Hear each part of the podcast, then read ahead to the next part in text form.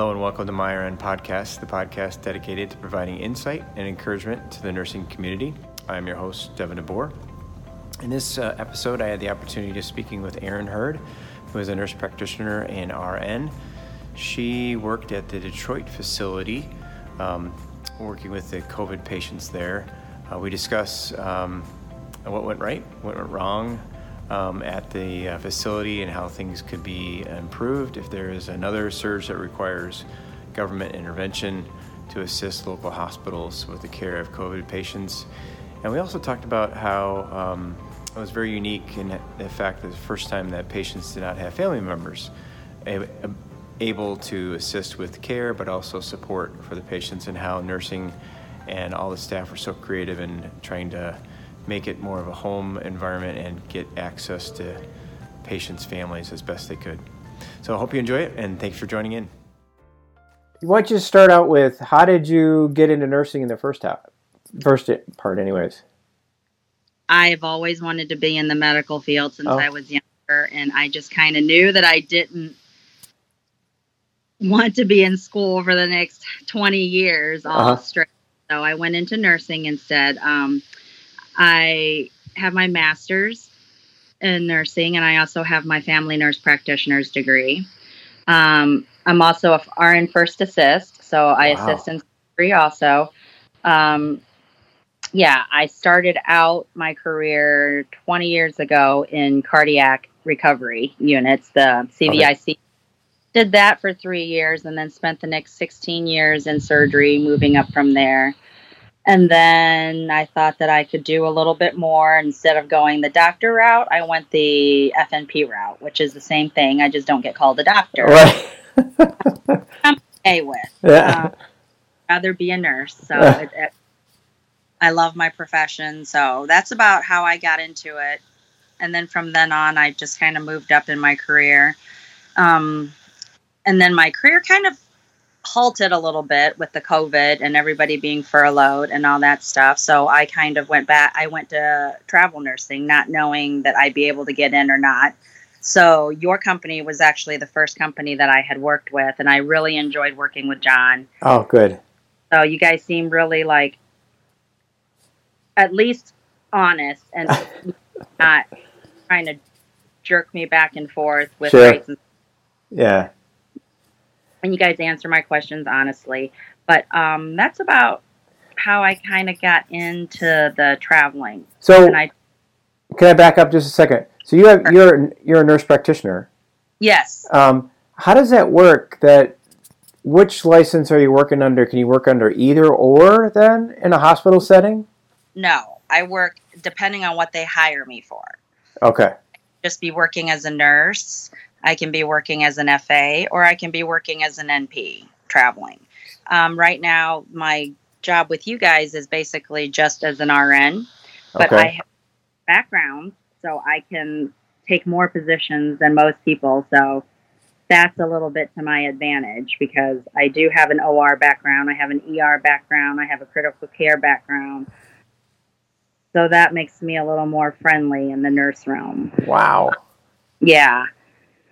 Huh. And that's how I got into the COVID. The Detroit thing came, and I was, I'm like, well, not sitting, I, I can't help anybody sitting there. And um, I've ha- I've done ha- Haiti trips, mission trips to Haiti for oh, like. Okay. I was like, well, this would be looked at as my, I guess, mission trip, except for the fact that I'm getting paid for it. how I took the COVID thing and um, that's how I got started with the COVID. But otherwise, I was an RN and an NP. And uh, before we jump into the COVID experience uh, specifically, um, how long were you a nurse before you became a nurse practitioner? I was a nurse for, well, basically 16 years before I took the three years out to do my nurse practitioner. So basically 19 years as a nurse and then I went to school for three years for my FNP. So I've um, been an FNP for a year, and wow. then I a nurse for the rest of. Wow.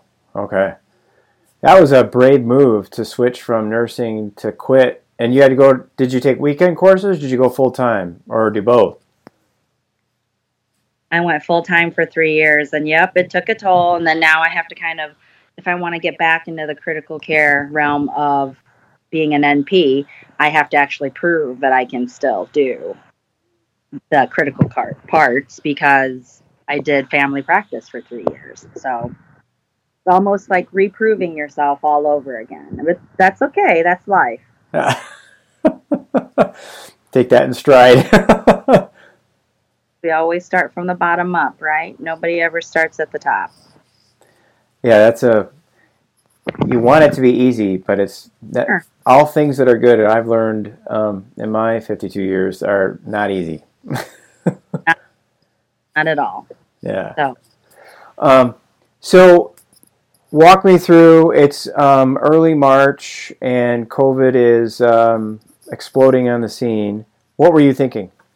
Well, I was thinking actually when it was exploding, and I, I was worried. Um, but I also felt like as a practitioner and as a nurse that I felt like it was almost the second round already that we had our first round back in early November, October, December, around there. Really? How our, so? And nobody really knew about it. Well, um, around Michigan, a lot of schools, air everywhere, a lot of schools were just closing down because there was just so many flus going around, and we weren't able to get it controlled. And everybody was sick, and all there was all those issues. They couldn't. Uh, teachers were calling in. So, I mean, my kids' school were closed down. They literally like a, I think a weekend or four days. Um, and my daughter at that point over Christmas break got really, really sick. And um, it was a fever that I could not break. And it, it, she was sick, like with the congestion, just tired, did not want to wake up, did not want to. So I had Tylenol her and ibuprofen her, and I had thought that it was just the flu at that point, which it was. So I also gave her some Tamiflu, and then I Tamiflued everybody in the family just in case. Well, it, it actually worked the cocktail that I gave her. So I don't know if it was just the beginning and I caught it, but I really feel like that at some point everybody's going to get it. I mean, as a medical person, you can't sit there and say, well, we've got this figured out and we've got that figured out in six months period of time. No, you don't. Research, you cannot possibly research adequately and have the right trials and have the right information gathered in this many places to make what is actually a correct thing to do and not. Um, so I think we should just admit as a medical community that we don't know.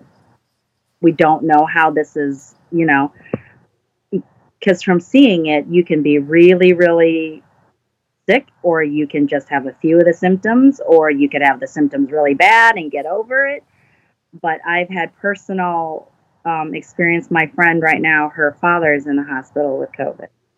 And um, with what I see is, I really do see that if you are truly immunocompromised, and I don't care if you're young, old, middle aged, you should be careful. Because um, when you do get it, it does, it is bad. It's not just the top of your lungs or the bottom of your lungs. It's your whole lung field, and you're basically drowning. And um, so, is there a good way to prevent COVID? I think from now on, no. I think our world is pretty much changed. Um, and to say that people can give it asymptomatically, or you can't give it unless you're symptomatic, well, that's pretty much with any flu, right? You can't really pass it unless you're sneezing or doing some but the bad thing about this one is you can be asymptomatic and pass it and not know it. So, do you think you had it back in the fall when your daughter had it? Um, I think us as medical professionals, I think a lot of us will not get it. And the ones that do get it are probably compromised. And that's just my opinion. It's not yeah. anybody else. my opinion. And just for the fact that from my colleagues and I talking, we have been through so much between seeing Ebola and AIDS and hepatitis. And I mean, we see all kinds of people. So to say that all of a sudden we're heroes because of COVID. Well, we were heroes before, so that doesn't really thank you, but it doesn't really say it much because we've we've been here as heroes all this time treating you. It's just a matter of now it's a disease that affects everyone regardless. Sure. Yeah. Care of you, right? And people are like, "Are you scared?" I'm like, "Well, I'm scared every day when I go to work. I could be stuck by a needle. I could be. I mean, that's my job. So mm-hmm. to am I scared? Sure. And if I wasn't, I wouldn't be good at what I was doing. So I guess my advice to everyone is wash your hands, stay six feet away from people if you can. I don't know that wearing a mask is really going to prevent anything if you don't know how to mask. Wear it correctly. You know oh, it's I mean? the right mask. Or if you're touching your face constantly and then you're pulling it down here, you're you're not doing yourselves any good. It's almost better, I think, that if you just left it alone as to just social distance. Maybe if you're inside a building in a contained area, maybe you want to wear a mask but for generally being outside, walking around, I, I don't think you're going to prevent any. But again, that's just my opinion and my opinion only, and I want to clarify that. you don't represent the any particular I, company or hospital, any company, just myself. um, so what was um, so you were in Detroit, um, and what you were there like mid March or when was that that you were there again? mid-April to mid-May. Okay. Uh, that was about the extent of the exi- um, assignment. So, at first, sure, I was pretty scared, not knowing really what was going on. But the further I saw into it, it's like, okay, maybe it's not as horrible as it seems to be. To you know what I mean? and I'm not saying that it didn't happen, but I personally, when I was in Detroit, didn't see any of the things that other people were saying that they were seeing. Mm. You know, and I don't know if that and and that is definitely a good thing. Um, so I'm kind of conflicted into whether we're scared, you know, like being scared into a disease, then that we have to really be careful, or exactly what is going on because we just didn't see the numbers. We didn't see the numbers in the COVID. Um, and I don't know. I worked at the TC. I didn't get to actually work at the TCF center. I was supposed to be at the TCF center, um, but they ended up having too many people. So then they cut down this, and then I got sent over to the SCS center, which is in Novi, and that was the 250 bed one. And um, honestly, I guess my point is those field hospitals, as you know from TV, and they were pretty much all empty. From the, I mean, I've talked to colleagues from Chicago where they got paid a lot of money to sit there with three patients. Okay. So I don't know if I'm supposed to even be talking about any of this because of confidentiality. Oh. Oh, gotcha. So I can, yeah, because they made us sign confidentiality statements as to what we can and cannot say, oh, or take pictures and things like that. Um, but I'm I, I'm left to say that I was flabbergasted by some of the things that were, I guess, said by the state of Michigan in regards to PPE in regards to um, how things were handled between hot zones, cold zone, or warm warm zones, and what they called hot zones. Which what, I'm like, what are those? What define those? Cold, hot, warm. Well, when you're like when you're in a cold zone, that's where you're basically okay and you're free to move about. And warm is like, okay, you're half contaminated, you're half not. So you're kind of be careful there. Your hot zone is like you are contaminated, okay?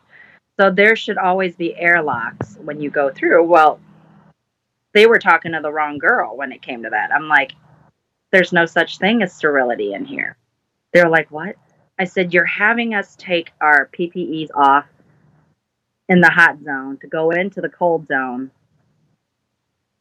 So we're basically contaminated when we go into the hot cold zone. And they didn't understand that. Oh, from your surgical background. Yes. Ah.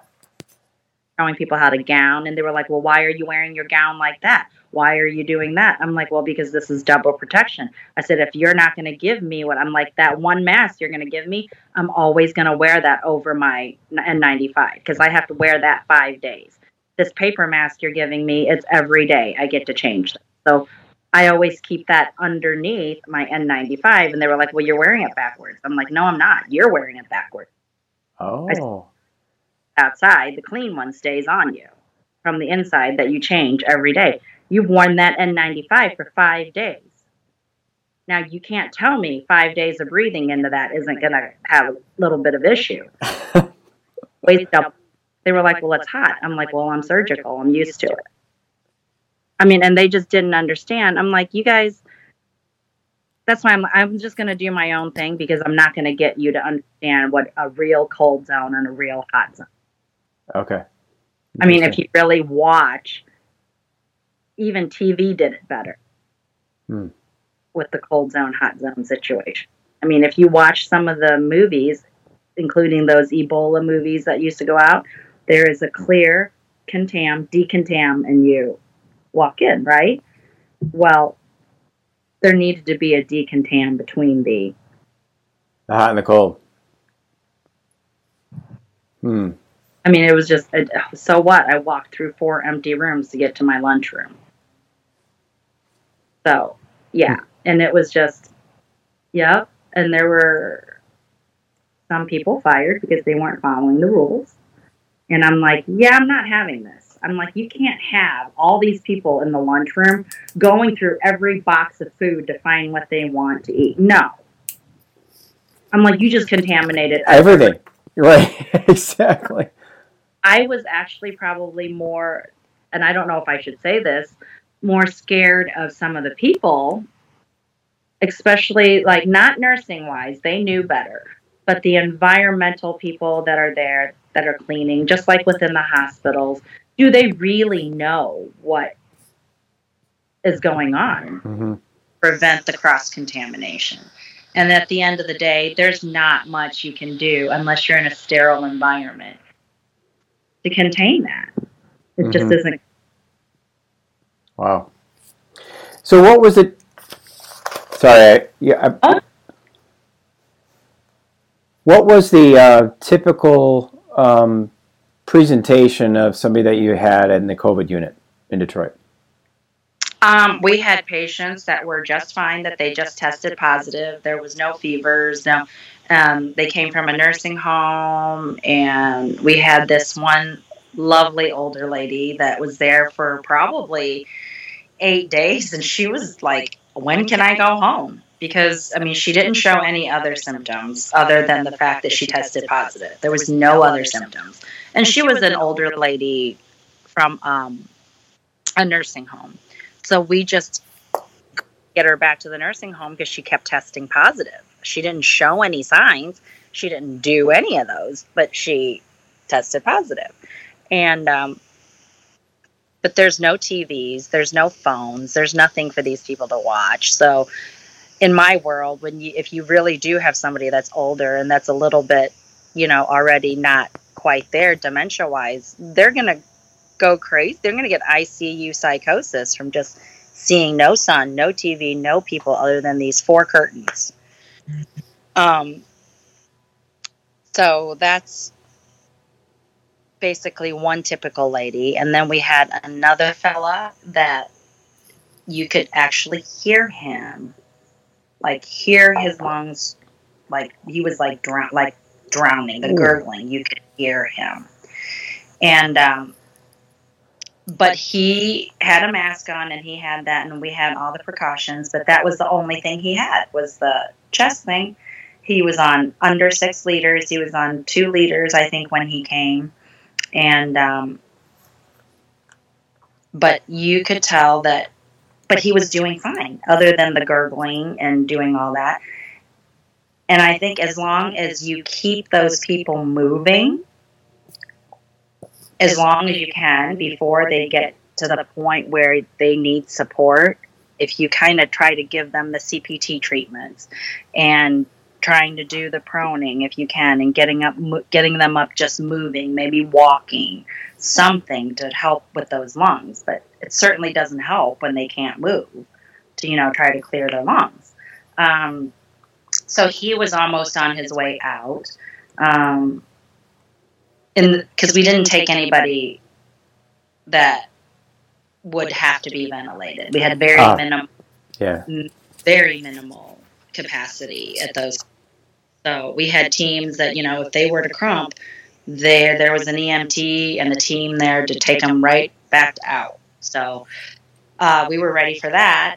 Um, and the other few patients that we had, honestly, they were just tested positive from facilities that they were at, Oh. and some old facilities, you know.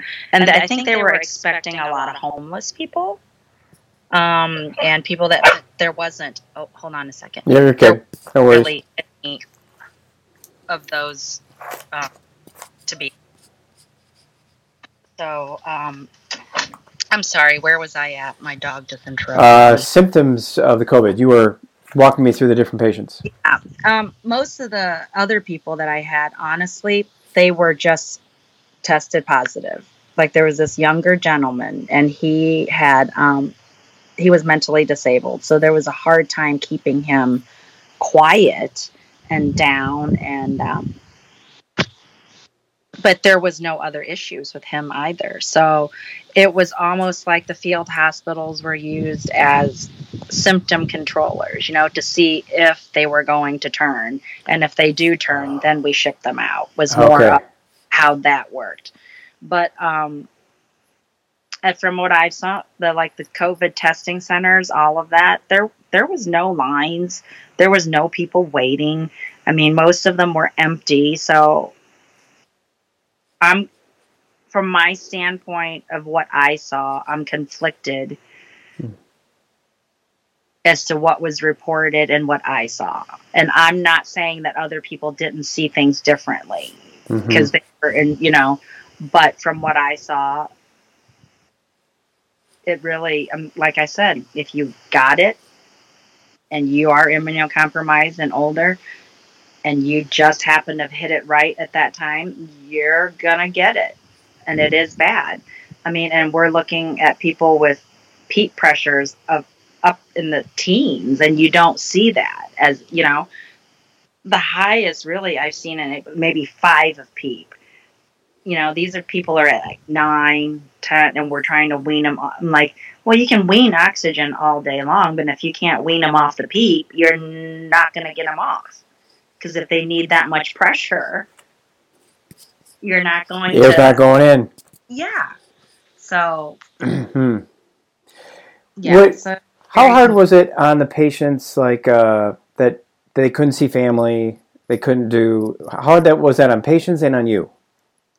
It was hard because there was no communication. All we had was basically iPhones. We had hundreds of iPhones ready to go. So the family could call in, like to the central phone, and then we could patch it. up. We would give them the number to the nurse that Okay. had the phone, and then the nurse would talk to them. Or if the patient was capable enough or coherent enough, we just let them have sign it out, out a phone for them, like an iPhone. That way Oh. they can watch TV. Like one of the older ladies, it was a small screen, but she loved her NCIS. So we put, put the app on and we put my, you know, everybody between all of us, we had like Prime or Hulu or something Right, yeah. so we did let her watch, you know, her TV. So we did the best we could to try to keep them, you know, um, comfortable as much as they can be. Some of them had their own, so that was good. The younger ones, um, but there were showers. There were, you know, we fed them. Not that it was the greatest food in the world, because you know we're, but it was decent and. Um, yeah, they were pretty bored. They missed their family. Nobody can go in. Nobody can go out. They can't. You know, we didn't want them bringing in stuff. Mm-mm. That was the issue. That was another hard issue. Is that we don't want you bringing in anything. That's yeah. And then, um, other than that, I think the if there were more things to do for them, it would have been probably a little easier stay for them. Mm-hmm. Um, I think it was especially harder for the younger ones, not so Mhm. much the older ones, because there's really nothing to do. Did you allow them to walk outside of their room, so to speak? Like, was there an area that they could walk? Well, yes, because the whole facility is open, basically. All right. So there were just ba- uh, shower curtains, kind of, or whatever kind of curtains you want to call it, separating the rooms. Um, I could probably send you a picture of how it was. Hmm. Rooms were allocated. I did take pictures of that, and there was no patients in there, so you can feel free to probably look at that. Um, but yeah, that's pretty much about it on the family aspects. Do you think that um, our response as a, a state slash country, the government involvement, um, do you? It's so hard to say. You know, you're you're trying to respond as appropriately as possible. Did they over respond? Did they? Did we over capacitize the whole thing, or what? Or was it right on target for what was projected? What do you think? Well, Or can't you comment? That's fine too. No, I can comment. I just feel like that. Now, this is not a political statement where I'm, I'm not for or against Trump, but I think that he made the right decision to not let people into the country. I think that was actually a good decision because we didn't know what was happening. Um, so, in that aspect, I don't think we moved too early. Um, when it came to the field hospitals, Yeah, I'm thinking more along that line, the healthcare response, I guess. I feel like that if it was as bad as it was, we would have taken more patients in the field hospital. You know what I mean? Hmm. Make it less.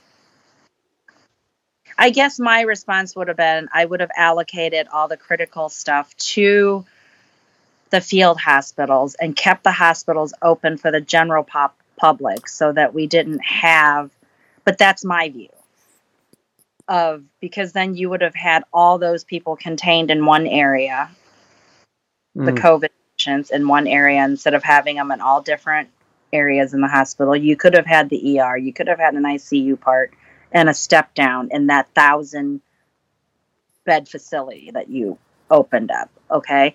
And where were all these ventilators that people said were coming, you know, or where that was being allocated?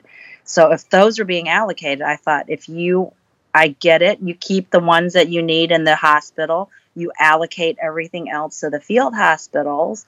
That way you have capacity there, take care of the worst of the worst patients, and then you keep the hospitals safe where people can still do their procedures and still do their stuff so that Mm. so I think our response in that aspect was kind of back ass.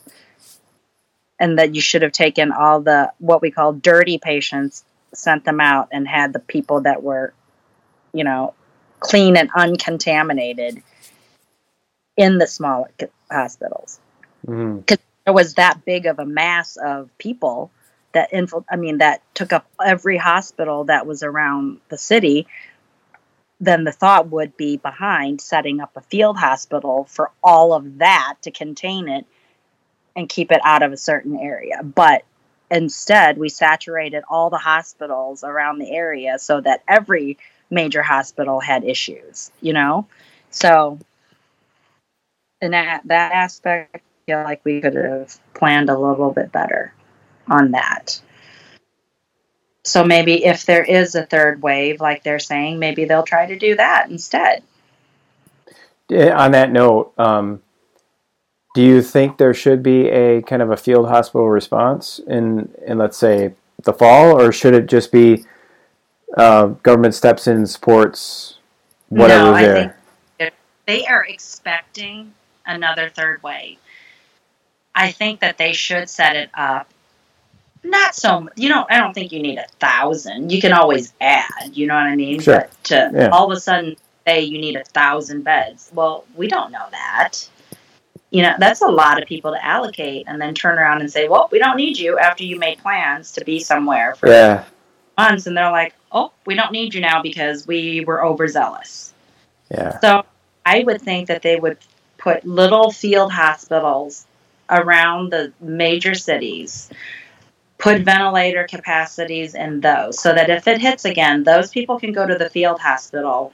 Our major hospital can stay open and do what we need to do, especially now that if we say that we're prepared and we have the masks and we have all those and it's in preparation, I don't know why we couldn't switch that around and allocate a field hospital for that and keep our system going with regular patients there and surgeries. Boy, if we could keep the regular the regular hospital system going, that would be huge for the hospitals. I don't know if hospitals can. I mean, they just got through with a huge hit. They're just hurting. Well, what I'm saying, if they can literally, that's the only way I see our hospitals continuing to work is if this comes around again, is to set up a field hospital where we can take those people, where we can get them out of our hospitals so that we can continue to see regular patients and to see, you know what I mean? You can have a clinic set up that's an outside clinic for COVID clinic. You don't, for, I mean, and keep your regular family practice and all those people doing your family practice stuff. hmm I mean, as much as I love telemed, you can't do a physical exam over a telemed. It's called a physical exam for a reason. I have to physically touch and see.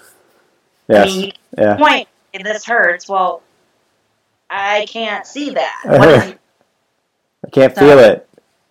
Yeah. yeah i think that we're a lot of people i think are trying to use what has happened to like venture out and kind of like do more telemed medicine that's Mhm. great but still i don't know i mean even for a sinus infection i can look at you and say well you don't look like you have a sinus infection you know what i mean i have to be able to tap you and see if you hurt i mean when am I going to say, "Hey, tap yourself and see if it hurts"? Yeah.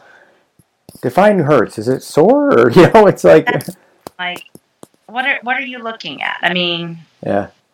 so yeah, it's I had a for work. I had to have a physical after the COVID, so they called me, and I was the my doctor was like, it it was good for some things, but other things it just doesn't work. Like there was, she's like, you know how hard it is to figure out a rash on when you can't That's see it. She's like, I can't. With and then you got somebody holding the phone at an angle. You're like, back it up. No, bring it closer. It's like I'm just guessing. Well, then it's like, oh, maybe it's scabies, maybe it's this, maybe it's that. uh, so you were saying Um, let the we were just discussing what works on telemed and what doesn't work. yeah, rashes are hard. I'm like, is it a sandpaper rash? Is it like between? Uh, is it a poison ivy? Is it a poison? I don't know. So Mhm. yeah, it is difficult. She's definitely correct in that. yeah. Um, would you um, venture out and if let's say we do have a third wave and there was an area that got hit hard, would you would you jump on and do it again? Absolutely. Cool. Good. Yeah, I'm uh I've always been the type that what did I go into medicine for if I'm just going to sit back when something happens? Mm.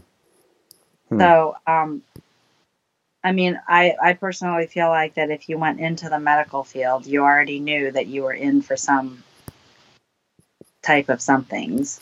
And people are like, "Well, if the vaccine comes out, are you going to get it?" I'm like, "By choice? No." I said, "But I guarantee you my work will make me get it, so it doesn't matter." So, by choice, no, I won't get it, but I'll end up getting it. And I'm Yeah. like, and I'm pretty sure that we won't have a vaccine anytime that works. Really? I don't think so. I think Huh. we're at two years out. I don't care. Everything is i feel like that everything is i mean unless they've got everybody in the world working on it but if you look the trend has been oh we tried this and no oh, no no no now that that doesn't work and we're going to try this and no no no this doesn't work and we're going to try this and i'm like how about we just admit to the fact that we really don't know at this point and we're trying to figure it out I think that's the best answer to give people instead of saying, "Well, it's this. Well, it's that." We don't know that. What's we the- what's-. Yeah. What's the normal life cycle to develop a vaccine? Isn't it like a year at least? At least? Otherwise, least. we vaccines for every, you know what I mean for to develop the right, and it's ever changing. That's why your flu vaccine doesn't work all the time on certain because it's ever changing. It only does so many types of flu. It only does so many types of. That's why in the world of medicine, there's like different types of medicine that works on even allergy medicine. You know, one may work for another person, whereas another one doesn't. One takes care of 10 in- anti-inflammatory response, and the other one takes care of one or two. So it's a matter of choices of medicine, and I think really at the end of the day, what works for one may not work for another. Hmm. Like any med is how I feel about it. So you can't say I, I just don't think that you can firmly say this one cocktail works for this particular thing. I mean, just like the Tamiflu, it lessens your symptoms. It doesn't cure your symptoms. It doesn't do any of that. hmm So, and right now, if they are saying that it's viral and it's causing this, what antibiotics is going to work virally? Unless you be, it becomes a bacterial. At the en- end of the day, is the antibiotic really working? And then are we really creating another antibiotic resistance if Ooh, yeah. Hmm. not work? I mean, there's a lot of questions that people are probably looking at me like, who are you and why are you asking all these questions? Um, time, I guess. Yeah. Well, I've spent 20, was it 20 years in the nursing field? So I knew a thing or two. Yeah. So just I'm like, hey, I'm just gonna go with the flow. People are like, aren't you scared? I'm like, well, if we haven't learned anything from this, it's like you can be scared. It's still gonna come and get you. Yep. Yeah. So you live for today because you don't know what tomorrow may bring. Yeah. So yeah. So you don't have any other uh, underlying health concerns that would put you at a higher risk then as a health professional. So, yeah. Okay. Yeah. No. That's good. Um, let me go back to um, your initial training. Where did you get your training for your surgical nursing that you did? Um, at Memorial, uh, the you just transfer into different departments. Basically, once you get your RN, Memorial where? Sorry. Memorial Hospital of South Bend. Oh, okay. It's a All right. two trauma. Okay. Um, I basically got in as just a nurse, and then with experience in the year, I applied for FA position, and then they put me through school for the FA position, which is a certificate. Um, that's how I became a surgical. But I got my nursing degree, my uh, baccalaureate from Bethel College. Oh, yeah, in then I- Indiana, right? Goshen, right? Uh, Bethel is in Mishawaka. Mishawaka. Okay. Goshen, I graduated from Goshen with my master's. Oh, wow. So, yeah, that's in Go- yeah Goshen College. I graduated with my master's there. Um, yeah, and that's how I began doing that. Wow. And are you a um, night shift, day shift? Do you flex with either? What, you have a preference? Not a night person. I do. I can do anywhere from. I can do days. I can do evenings. I can do 12 hours. I can do 10 hours. I prefer 12 hours because that gives me four days off. Um, but then Yeah. it depends if there's call or no call. So, Gotcha. yeah. And I always like to ask uh, people with experience, such as you, um, if somebody's thinking about going into nursing, um, what would you tell them? Um, at this point, I would say unless you really, really love it, don't go into it thinking that you're it's the money because it's it's hard. Um, honestly, I don't think that nursing programs now teach um, enough clinical. Hmm. Okay.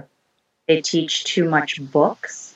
I think they emphasize too much on the baccalaureate and master's program that you have to be a baccalaureate. And well, that's great that we can write papers and push papers, but you've got to be able to push drugs and know drugs and read the patient also. It's not all about the books, is what people don't understand. It's like you got to match the number with the patient. You know, Mhm, if mhm. the thing says asystole and he's sitting there talking to you, he's not asystole, right? Right. You have to use your filter, right? I'm like, you have to like look at the patient. Don't just look at a number because the number will lie.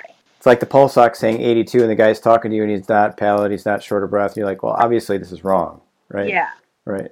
exactly. So it's like, and if you're counting on your pulse ox to tell you whether your patient's crumping or not, you're too late because that's like the last thing you want. Mm-hmm. So if you really want to check if somebody's asthmatic or really has a lung problem, try to do a spirometry. It might work better. hmm to test it out. Um, but yeah, that's how I feel about that. And where would you have the new grad nurse start? Um, would you have them to do the traditional med surg, kind of get a broad view first, or what would you suggest? Actually, I would really suggest a program where they put them through the paces, like a semester of med surg, a semester of critical care, a semester of labor and delivery, like all the stuff that they would want to, you know, Do the- they have those these days?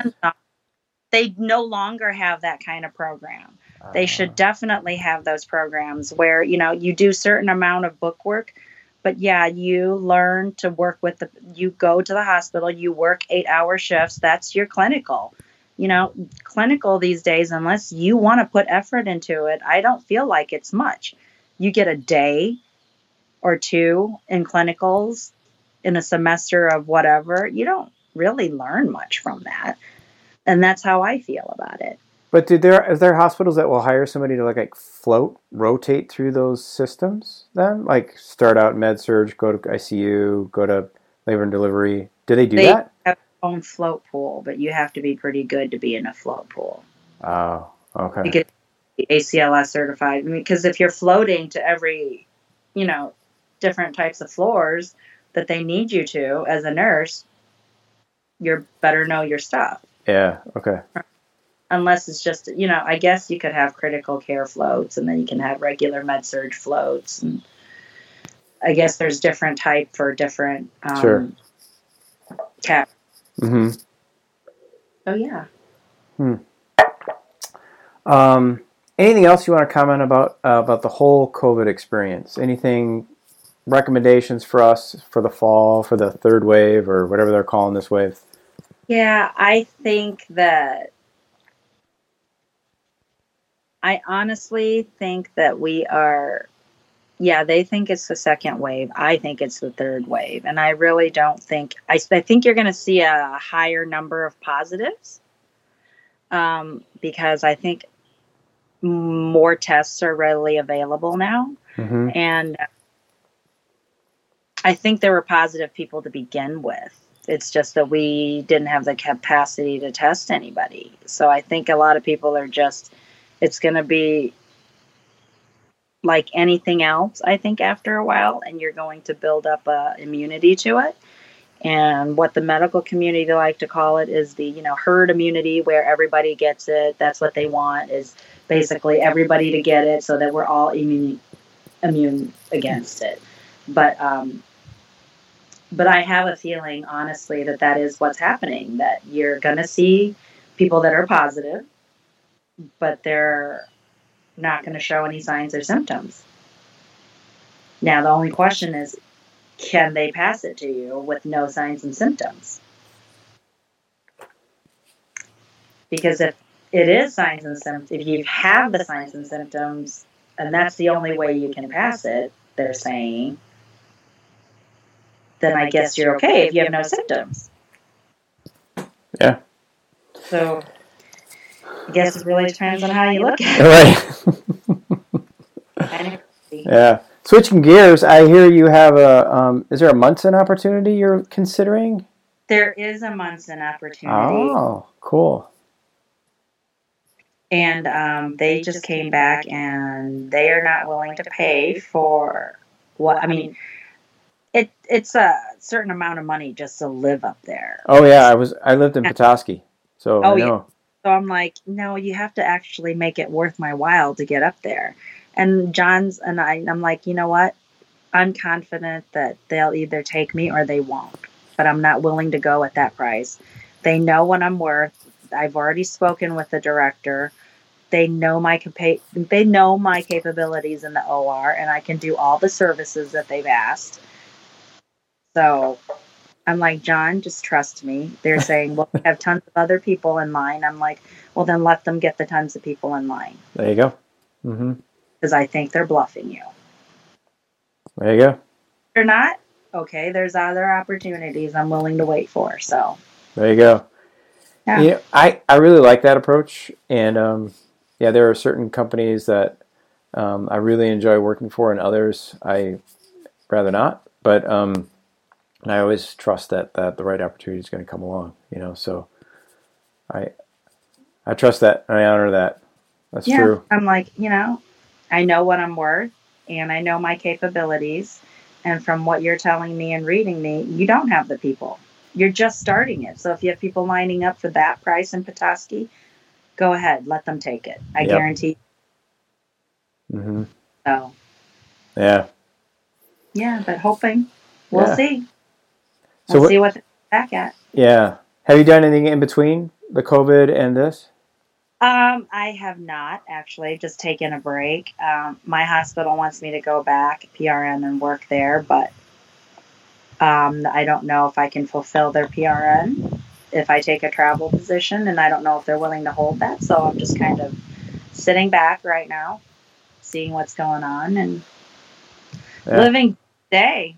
well, Yeah. Every day is a gift, isn't it? It- Well, it kind of is between, you know, the rioting and the COVID and all sorts of stuff going on in the world. I don't even know what's going on. hmm So it's like, yeah, live one day at a time and just try to be happy. hmm Yes. So you have how many children? I home? have two children, a 13 year old daughter and a six, a 17 year old son. Oh yeah. Yeah. So you have to make it worth your while to go up there because Yeah. they're not. I'm- Yeah. No. Yeah. Yeah. So I'm leaving my family behind to do this. And I don't mind doing it, and they don't mind me doing it. It's over the summer, and they can always come see me. oh yeah. but I'm I'm not going to pay five thousand dollars in rent and have you pay me that. I don't think so. Right. So I wouldn't even make it worth my while unless I'm just working to pe- play, and I'm not working to play. No. you can do that at home. Exactly. So, Oh. Well, thanks for your time, Erin. Appreciate Well, it so no much. Yeah. This is awesome. well, thank you for interviewing me. Yeah. Appreciate it. For working with you guys. Yeah. You take care, Erin. You too. Bye bye.